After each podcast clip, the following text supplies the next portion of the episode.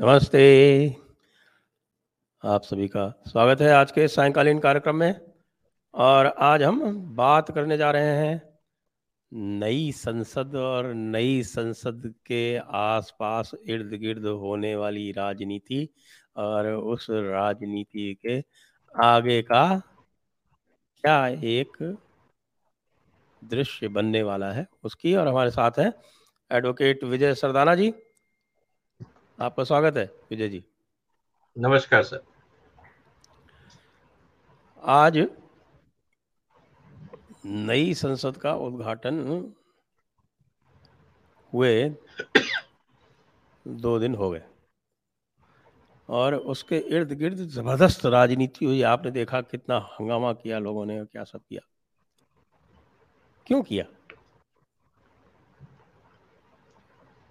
Sir सबसे पहले आपको और सभी दर्शकों को मेरा प्रणाम।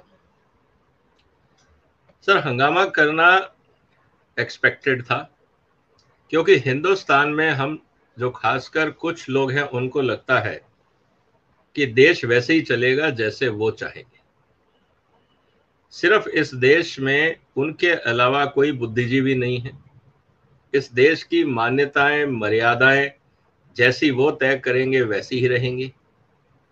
और अगर कोई बदलाव होता है तो उनसे पूछ के किया जाए। और अगर वो बदलाव नहीं चाहते हैं तो बदलाव नहीं होना चाहिए।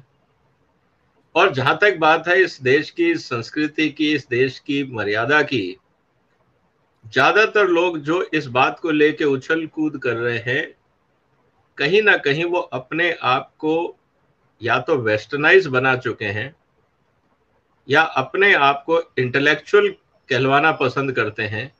क्योंकि हिंदुस्तान में इंटेलेक्चुअल का मतलब ये होता है कि आप एकदम आउट ऑफ़ बॉक्स थिंकिंग लेके आए, चाहे उसका कोई लॉजिक हो या ना हो। तो ये एक स्थिति है इस देश की, और इस तरह का एक वर्ग हमेशा आपको सिर्फ़ पार्लियामेंट ही नहीं, हर मुद्दे पे बहस करता मिलेगा। उनको इस देश के बारे में, यहाँ की संस्कृति के बारे में, यहाँ के काम करने के तरीके के बारे में और अगर पुरानी गलतियाँ हो गई हैं और जिनको उन्होंने गलती से सही मान लिया है, अगर आज उनके ऊपर आप क्वेश्चन करते हैं कि भाई जो आप बात कर रहे हो वो इलॉजिकल है, उसका कोई आधार नहीं है तो उनको बहुत बड़ी तकलीफ़ हो जाती है क्योंकि आजकल वो उसी झूठ के सहारे ही अपने आप को इंटेलेक्चुअल करा रहे थे। तो आपने जब नई संसद का उद्घाटन किया तो आपने वो सारे काम कर डाले जिसके लिए आज तक पिछले सत्तर साल तक एक वर्ग ऐसा था जो झुठलाने की कोशिश कर रहा था। और अब मजबूरी ये हो गई कि आने वाले डेढ़ सौ साल तक उसको बदलना मुश्किल है। तो जैसे कहते हैं ना कि ये पत्थर की लकीर हो गई साहब अब ये। अब आपकी मजबूरी यह है कि अब आप क्या कह के रोएँगे क्या कह के गाएँगे। अगर आप बहिष्कार करते हैं तो मतलब आप संसद में नहीं जाएँगे। और अगर आप संसद में जाते हैं तो आपको खड़े होकर उसको सलाम करना होगा। तो कहने का मतलब ये है कि अब स्थिति बड़ी विचित्र है। सर, आपने बहुत सारे लोगों को धर्म संकट में डाल दिया। अच्छा ये धर्म संकट भी दो तरह के हैं। एक धर्म संकट हुआ था, जो एक विवाद उत्पन्न किया गया था, वो इसको लेके कि साहब, मोदी क्यों उद्घाटन कर रहे हैं? एक बात। दूसरा जो है वो, सिंगोल को लेके। कि साहब, ये जो सिंगोल है, ये तो राजशाही का प्रतीक है। और लेकिन जो उससे भी बड़ा उनके लिए जो आश्चर्य का और जो धक्का पहुँचाने वाली बात थी कि जब नई संसद का इंटीरियर उनके सामने आया और अंदर लगे हुए पैनल सामने आए और जब उन्होंने देखा कि जो गहरा हरा था, वो थोड़ा सा हल्का कर दिया गया लोकसभा का और जो गहरा लाल था राज्यसभा का, उसमें थोड़ा सा पीलापन ला के भगवे की तरफ़ मिला दिया गया। और वो पूरी तरह से भारतीय संस्कृति की एक पहचान हो गई। और उसके बाद जो जिस प्रकार से वैदिक मंत्रों के उच्चारण के साथ में सिंगोल को स्थापित किया गया, जिस प्रकार से जो सर्वधर्म प्रार्थना होती थी, उसको मोदी जी ने सर्व पंथ प्रार्थना कह के संबोधित किया। मोदी जी की जो एक बड़ी ज़बरदस्त स्पीच, जैसे कि ऐसे ओकेजन्स पर वो देते ही हैं क्योंकि वो रूटेड हैं सनातन परंपरा में, उनको ध्यान है कि वो क्या कह रहे हैं संस्कृति के बारे में। और विशेषकर से जो उन्होंने अपने पंच प्रण अथवा जिनको वो पंच प्राण उसमें से जो दो बातें उन्होंने विशेषकर से कही थी दो बल्कि तीन, वो वो थी गुलामी की मानसिकता से मुक्ति विरासत का संरक्षण और नागरिकों में कर्तव्य बोध। तो ये सारी की सारी जो है वहाँ पर जब आई तो अब एक दूसरी सेकेंडरी कंट्रोवर्सी आरंभ हो गई तो इन दो जो दो राउंड ऑफ़ कंट्रोवर्सीज जो इन्होंने चलाई हैं, उसके बारे में आप क्या सोचते हैं? और ख़ास तौर से जब हम देखते हैं कि आपके जो प्रिय हैं केजरीवाल जी, वो किस तरह से इसमें जो है एक ट्रैपीज आर्टिस्ट की तरह इधर से उधर घूम रहे हैं? उसके बारे में आप थोड़ा कमेंट्री करें। सर, तीनों इंपॉर्टेंट मुद्दे हैं। जहाँ तक बात है पहली कि हम संगोल को लेके। सर, संगोल की जो स्थिति है वो ये है कि जो सत्ता में होगा हाँ उस समय डेमोक्रेसी नहीं थी, उस समय राजशाही थी, लेकिन जनता को ये बताना कि इस समय सत्ता में, जिसको सोवरेन पावर बोलते हैं डेमोक्रेटिक भाषा में या लीगल भाषा में, इस देश की सोवरेन पावर कौन है? ये नहीं बताया जाता कि राजा कौन है। मतलब इस देश का संचालन कौन करेगा? तो जो सिंगोल है, ये बताता है कि संचालन कौन करेगा। तो इस समय अगर प्रधानमंत्री मोदी हैं, उन्होंने इसको रिसीव करके संसद में स्थापित किया है तो क्योंकि इस समय जनता ने संचालन की बागडोर मोदी साहब को दी है थ्रू डेमोक्रेटिक प्रोसेस अगर कल राहुल गांधी इस स्थिति में होंगे तो सेंगोल को लेके वो भी ये प्रूव कर सकते हैं और उनके, उनको भी मोदी जी हैंडओवर करेंगे, ये लीजिए। अब सत्ता आप संभालिए। और मोदी जी के बाद अगर केजरीवाल साहब का ये नंबर अगर आ जाता है तो केजरीवाल साहब संभालेंगे।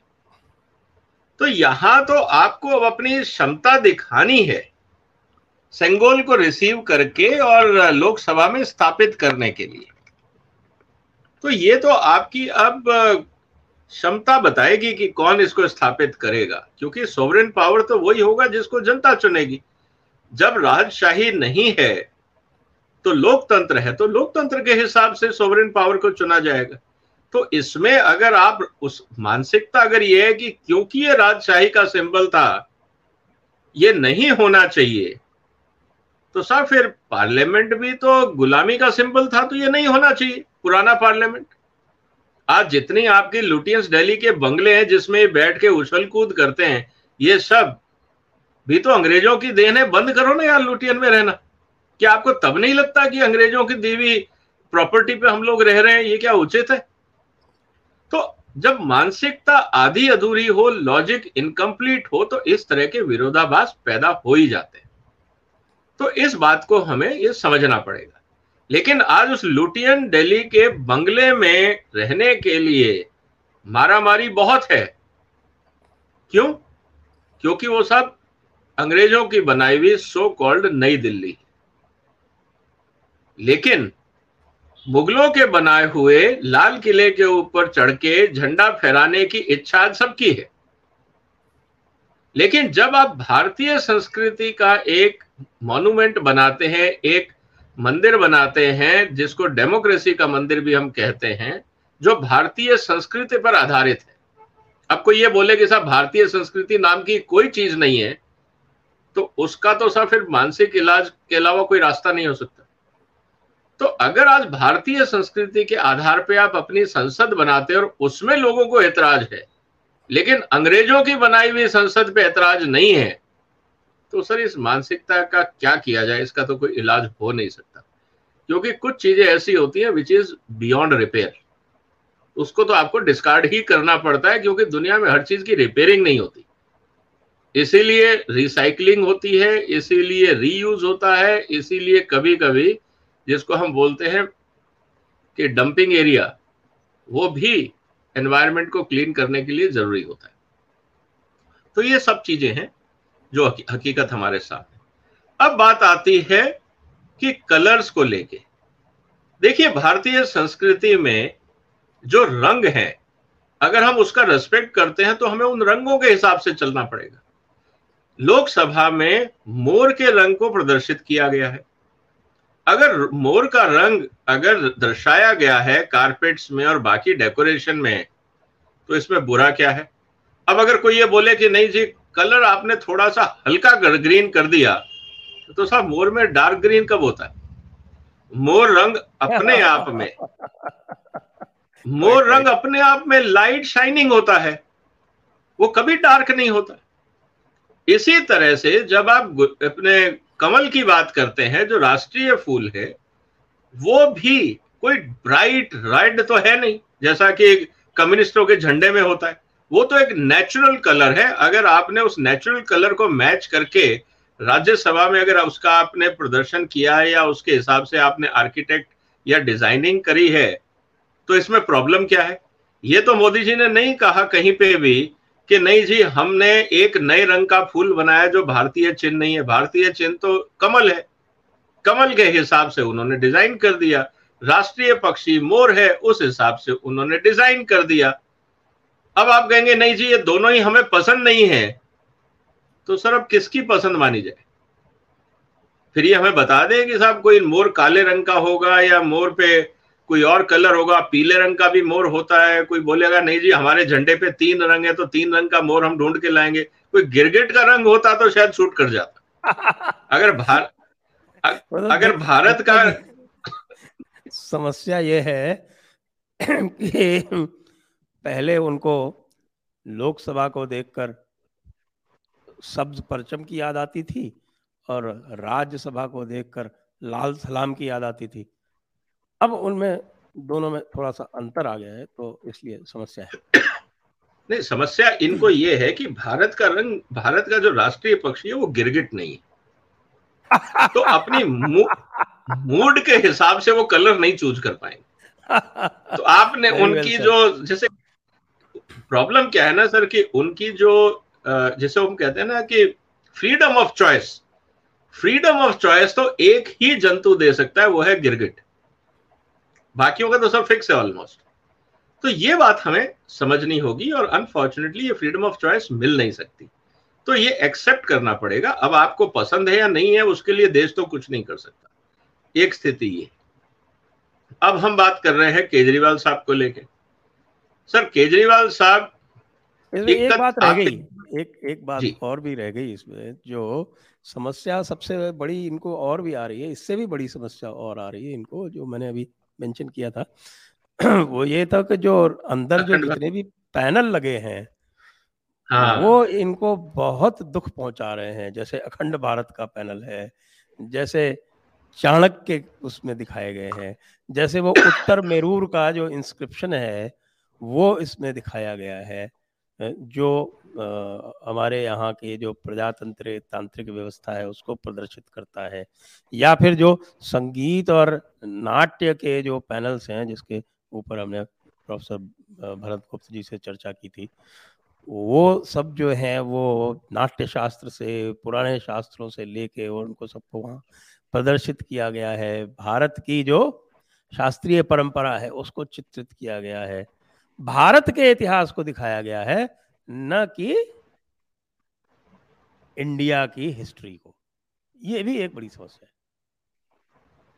सर, मैं वही कह रहा हूँ कि जहाँ जहाँ पे भी भारत का गुणगान होता है, वहाँ वहाँ पे इंडिया वालों को प्रॉब्लम है। क्योंकि उनकी जो हिस्ट्री है, उनकी जो अंडरस्टैंडिंग है, वो बहुत लिमिटेड है। तो जिसे कहते हैं ना फ्रॉग इन द वेल आज तक उनको ये लगता था कि जितना उनको पता है बस उतना ही इंडिया है। लेकिन अब उनको हिंदुस्तान का जब विस्तार समझ में आ रहा है, चाहे वो नक्शे के रूप में, चाहे वो आर्ट एंड कल्चर के रूप में, चाहे वो लिटरेचर के रूप में तो इन लोगों की जो मानसिकता है, जो कल तक अपने आप को इंटेलेक्चुअल बोलते थे शेक्सपियर को कोट करते थे, सब बोरोड नॉलेज को कोट करते थे, उन्होंने कभी अपनी लाइफ में चाणक्य को कोट नहीं किया होगा। उन्होंने कभी अपनी लाइफ में महाभारत या रामायण को कोट नहीं किया होगा। उन्होंने कभी हिंदुस्तान की पौराणिक जो हमारे ग्रंथ हैं, जो हमारे वेद हैं, उनको कोट नहीं किया होगा। क्योंकि उसमें पढ़ना पड़ता है। उसमें संस्कृत जाननी पड़ती है, उसमें समाज को जानना पड़ता है। उसमें आपको बहुत कुछ सीखना पड़ता है।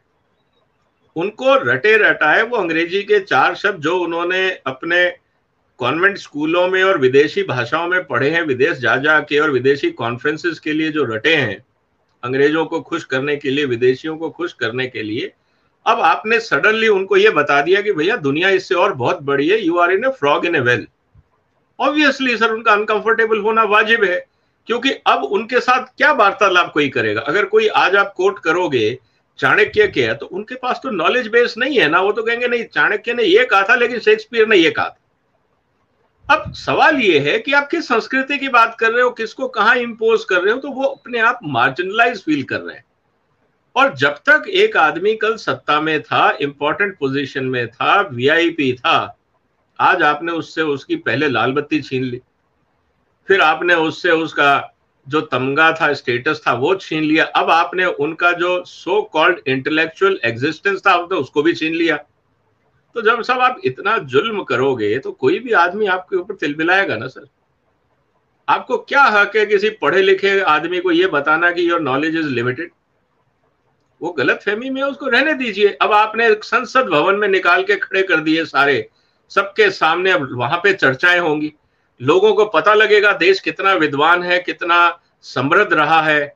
लोग अब उस पर चर्चाएँ करेंगे।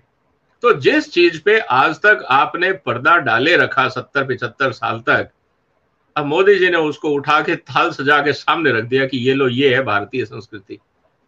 अब तुम इसको ना मिटा सकते हो, ना पर्दा डाल सकते हो। और विदेशी मेहमान आएँगे, पत्रकार आएँगे, मैं तो यही कहूँगा मोदी जी से कि जब सेशन नहीं चल रहा है, उस समय आप जैसे राष्ट्रपति भवन के दर्शन होते हैं, इसी तरह से नए पार्लियामेंट हाउस के विजिटिंग आवर्स आप रखिए। स्कूल के बच्चों को बुलाइए, कॉलेज के बच्चों को बुलाइए और उनको स्टडी टूर के रूप में पार्लियामेंट के अंदर दो दो, तीन तीन घंटे का लेक्चर दिलवाइए। लोगों को पता लगेगा डेमोक्रेसी क्या है और एक जागरूक नागरिक क्यों ज़रूरी है। तो देश बदलेगा। तो मेरा ये कहना है कि सर, ये जो आप देख रहे हैं विरोध के स्वर, आप उनकी मजबूरी समझिए, आपने उनका सोशल स्टेटस हिला दिया है।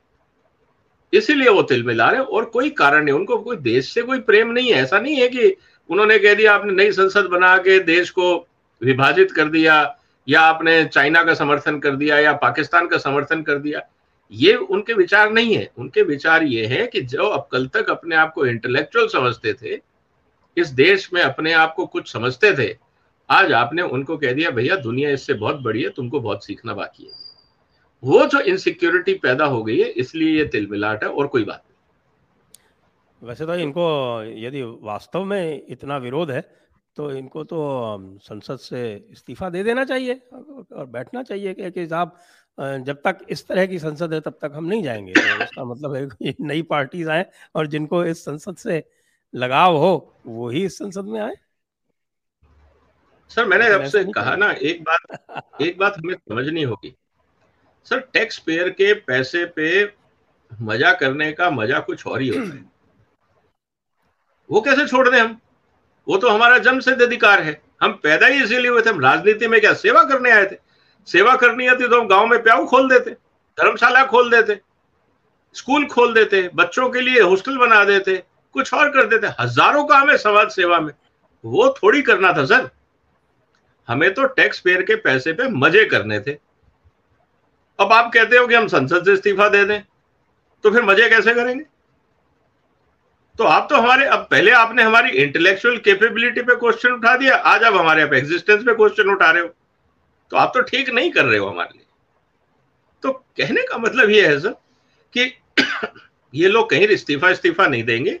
ये सब सिंबॉलिक गेस्चर हैं, क्योंकि इनको पता है कि अब इनकी मजबूरी ये हो गई कि कुछ मुद्दे बचे नहीं। और इस देश में अब आप हिंदुत्व की बात करते हैं तो आप फिर बीजेपी की बी टीम कहलाओगे।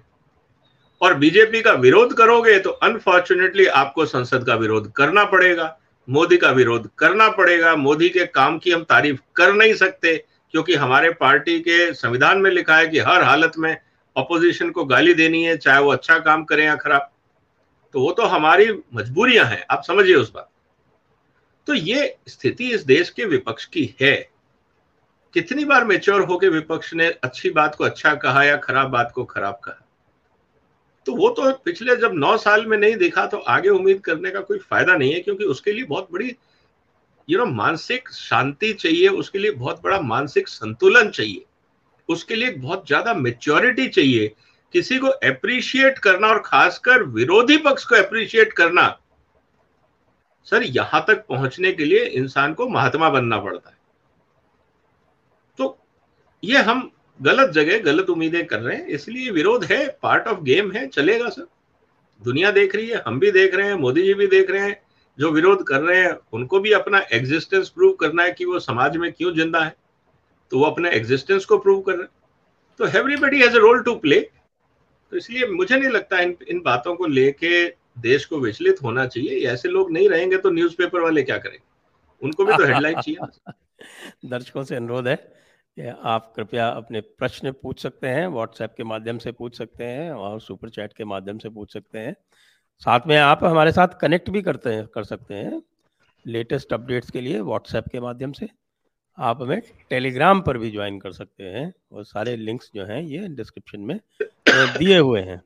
साथ में आपको ये भी याद दिला दें कि जी, जयपुर डायलॉग्स ने अपने मिलियन सब्सक्राइबर बनने के उपलक्ष्य में काफ़ी मर्चेंडाइज लॉन्च किए अभी आपने एक मग देखा, जो सफ़ेद मग देखा, काला मग भी है, ये सब मर्चेंडाइज उपलब्ध है, और टी शर्ट्स भी हैं तरह तरह की, जिसमें आपके कई सारे ध्येय वाक्य लिखे हुए उनके अनुसार आप उनको भी ले सकते हैं, वो भी लिंक्स डिस्क्रिप्शन में दिए हुए हैं। ये पेज है, आपके, हमारे आपण यानी आपण का मतलब होता है वाणिज्यिक स्थान। ये देखिए इस तरह आप जाकर वहाँ पर और सब एक्सप्लोर कर सकते हैं और ऑर्डर भी कर सकते हैं। आ, तो आइए आगे चलते हैं। ये हमारे अरविंद केजरीवाल जी जो हैं ये पार्लियामेंट के विरुद्ध बहुत अधिक मुखर तो नहीं दिखाई पड़े मुझको। उनके प्रवक्ता ज़रूर थे थोड़ा बहुत तो बोले खिलाफ। और उसके बाद जो है वो उन्होंने उसका फ़ायदा उठाकर कांग्रेस के साथ में गलबहिया बनाने का प्रयास किया। अब उसका स्टेटस भी अनक्लियर है क्योंकि कुछ तो न्यूज़ ये आई कि साहब के कांग्रेस ने उनके अध्यादेश के जो प्रस्ताव है कि अध्यादेश के विरुद्ध वोट करें उसको उस, उन्होंने अस्वीकार कर दिया। तो क्या चल रहा है? ये संसद की पॉलिटिक्स में अचानक केजरीवाल का पहले दूर रहना, फिर बाद में घुसना, ये सब अपने अध्यादेश के बचाव के लिए कुछ कर रहे हैं क्या? देखिए सर निश्चित रूप से केजरीवाल साहब, अगर ये जो ऑर्डिनेंस आया है, और ग्यारह बारह पेज का ऑर्डिनेंस है, मैंने एक एक लाइन एक एक वर्ड पढ़ा है उस पर मैंने अपने चैनल पे एक वीडियो भी बनाया हुआ है कि अध्यादेश के बाद केजरीवाल सरकार की क्या स्थिति हो जाएगी। कहने का मतलब यह है सर कि इस समय उनके एग्जिस्टेंस पे सवाल खड़ा हो गया। अभी तक वो बाद में विधानसभा में खड़े होकर बोलते थे मैं हमें दिल्ली का राजा बना दिया गया है। अब पता लगा जैसे वो अंग्रेज़ों ने साहब बना दिए थे ना राजा बहुत सारे हर आदमी को कहा पाँच गाँव तेरे और दस गाँव तेरे। तो उस तरह का राजा ये बन गए मतलब जागीरदार बन गए अब ये। और जब जागीरदार बन गए, लेकिन कुछ करने से पहले इनको वो लाट साहब से परमिशन लेनी पड़ेगी। तो अब प्रॉब्लम केजरीवाल साहब की ये हो गई कि ऑर्डिनेंस आने से तो जो वो चाह रहे थे कि हम ओवरनाइट अधिकारियों को बदल देंगे, सब जैसा हम चाहेंगे वैसा ही देश में चलेगा, क्योंकि शायद केजरीवाल साहब इस बात को भूल गए कि अगर हम जनतंत्र की बात करते हैं तो वहाँ पे एक सबसे इंपॉर्टेंट चीज़ ये होती है कि वहाँ पे रूल ऑफ़ लॉ होता है। वहाँ पे रूल बाई लॉ नहीं होता है। ये बात हमें समझना होगा। राजा नहीं है। राजा में तो होता है कि जो राजा की इच्छा है, बस वही कानून है। लेकिन यहाँ पे एक पूरा रूल बुक होता है, आपको उसके हिसाब से चलना पड़ता है। शायद केजरीवाल साहब ने जब राजनीति में आए तो ये बेसिक मंत्र उन्होंने नहीं पढ़ा था। उनको लगा कि अगर जनता ने आपको चुन के भेज दिया है तो उसके बाद कोई रूल आप पे लागू नहीं होगा। आप अपने आप एक सुप्रीम पावर हो जाते हैं और सारी दुनिया फिर आपके हिसाब से चलती है। इस गलत फहमी का शिकार वो पहले दिन से है। और जनता के बीच में जब वो गए थे तो आपके दर्शकों के लिए मैं एक जानकारी दे दूँ। आज भी आप इंटरनेट पे जाएँ और इसकी डिटेल व्याख्या भी मैंने आज के भी वीडियो में करी है अगर आप मेरे चैनल पे देखते हैं कि 31 जनवरी 2014 इकतीस जनवरी 2014 का केजरीवाल साहब का स्पीच हमें देख लेना चाहिए। जिसमें उन्होंने सिलसिलेवार ये कहा है कि राहुल गांधी एक करप्ट आदमी है, उसके खिलाफ आम आदमी पार्टी अपना उम्मीदवार खड़ा करेगी। शरद पवार एक करप्ट आदमी है, उनके खिलाफ उम्मीदवार खड़ा करेगी। मुलायम सिंह एक करप्ट आदमी है, उनके खिलाफ। तो उन्होंने 90 जो आज एमपीज हैं संसद में जो उस समय के पोजीशन में थे मिनिस्टर्स थे, कपिल सिब्बल हुए, नितिन गडकरी हुए यू नेम इट उन सब का नाम लेके ये कहा, ये सब करप्ट है, इन सब के खिलाफ आम आदमी पार्टी चुनाव लड़ेगी और अपना उम्मीदवार उतारेगी। आज उन्हीं के पास केजरीवाल साहब कटोरा लेके जा रहे हैं कि, यार, मेरे को कुछ सपोर्ट दे दो। अब सवाल ये है कि कल तक जिसको आप गाली दे रहे थे, सुबह शाम जिसको कोस रहे थे, जिसके आधार पे आपने आम आदमी पार्टी का निर्माण किया, क्योंकि आम आदमी पार्टी का और एजेंडा तो कुछ था ही नहीं।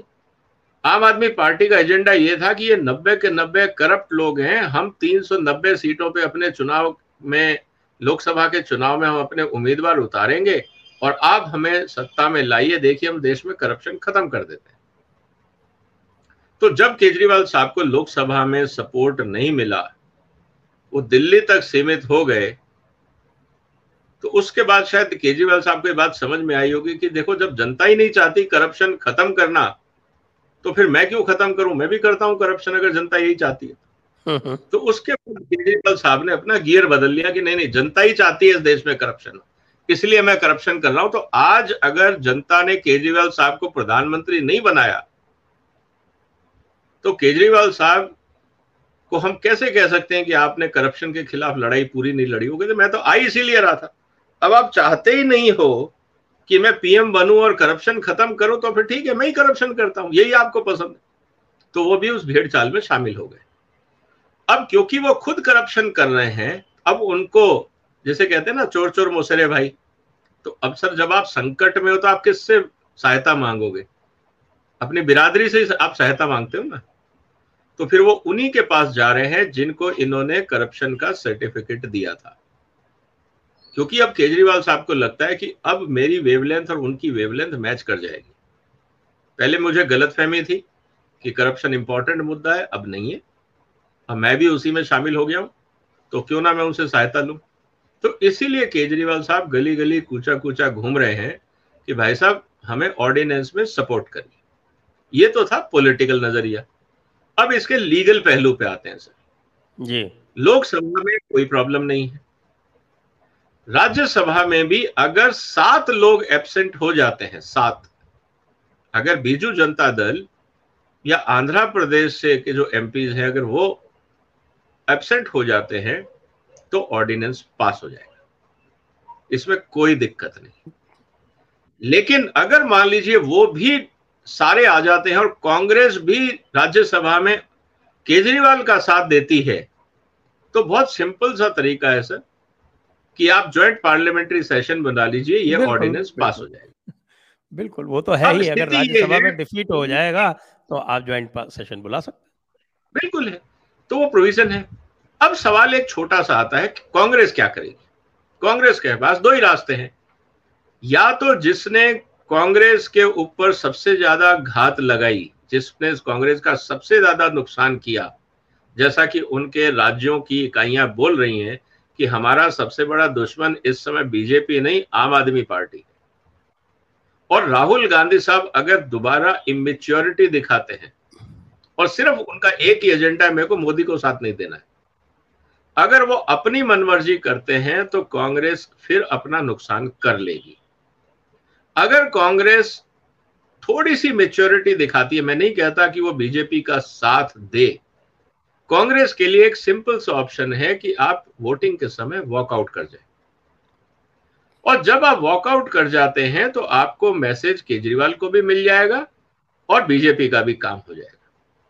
उसके बाद केजरीवाल साहब फिर चिल्लाएँगे कि देखिए, हमने तो सपोर्ट किया था और ये कांग्रेस वाले देखो, साथ नहीं देते हैं। तो उसका प्रभाव आपको, केजरीवाल साहब को मौका मिल जाएगा क्योंकि कांग्रेस ने मेरे को साथ नहीं दिया राज्यसभा में, इसलिए मैं हर क्षेत्र में अब कांग्रेस के खिलाफ एमएलए खड़े करूँगा। उनको तो वैसे भी करने क्या कांग्रेस आम आदमी पार्टी केजरीवाल ये लिख के दे देंगे कांग्रेस को कि अगर आपने मेरे को राज्यसभा में सपोर्ट किया तो मैं आपके खिलाफ किसी भी राज्य में अपने कैंडिडेट नहीं उतारूँगा। क्या केजरीवाल साहब ये लिख के देने को तैयार है? उल्टे उन्होंने तो राजस्थान और एमपी में ज़बरदस्त तैयारी शुरू कर रखी है। मैं वही कह रहा हूँ। तो ये इस समय परीक्षा राहुल गांधी की है कि राहुल गांधी क्या मेच्योरिटी दिखाएँगे? क्योंकि मुझे एक सर डायलॉग याद आ रहा है महाभारत का जिसमें अक्सर हम ये कहते हैं कि दुर्योधन और जो उनके मामा श्री थे, शकुनी। हमेशा षड्यंत्र रचते थे, लेकिन एक स्थिति ऐसी आ गई थी कि शकुनी भी दुर्योधन से दुखी हो गया था और उसने खींचते हुए एक डायलॉग बोला था, जिन लोगों ने महाभारत देखी हो नहीं देखी हो तो दोबारा देखें। उसमें एक डायलॉग था, दुर्योधन, तुम कब बड़े होगे मतलब पूरी ज़िंदगी बचकानी हरकतें ही करोगे या राजनीति और धर्म नीति कुछ समझ में आती भी है या नहीं आती तुम्हें? तो सवाल अब राहुल गांधी साहब के लिए यह है कि राहुल गांधी जी, आप कब बड़े होंगे या हमेशा blindly anti Modi, anti BJP करते करते अपना ही नुकसान करते रहेंगे? ये अब राहुल गांधी को सोचना है। जी।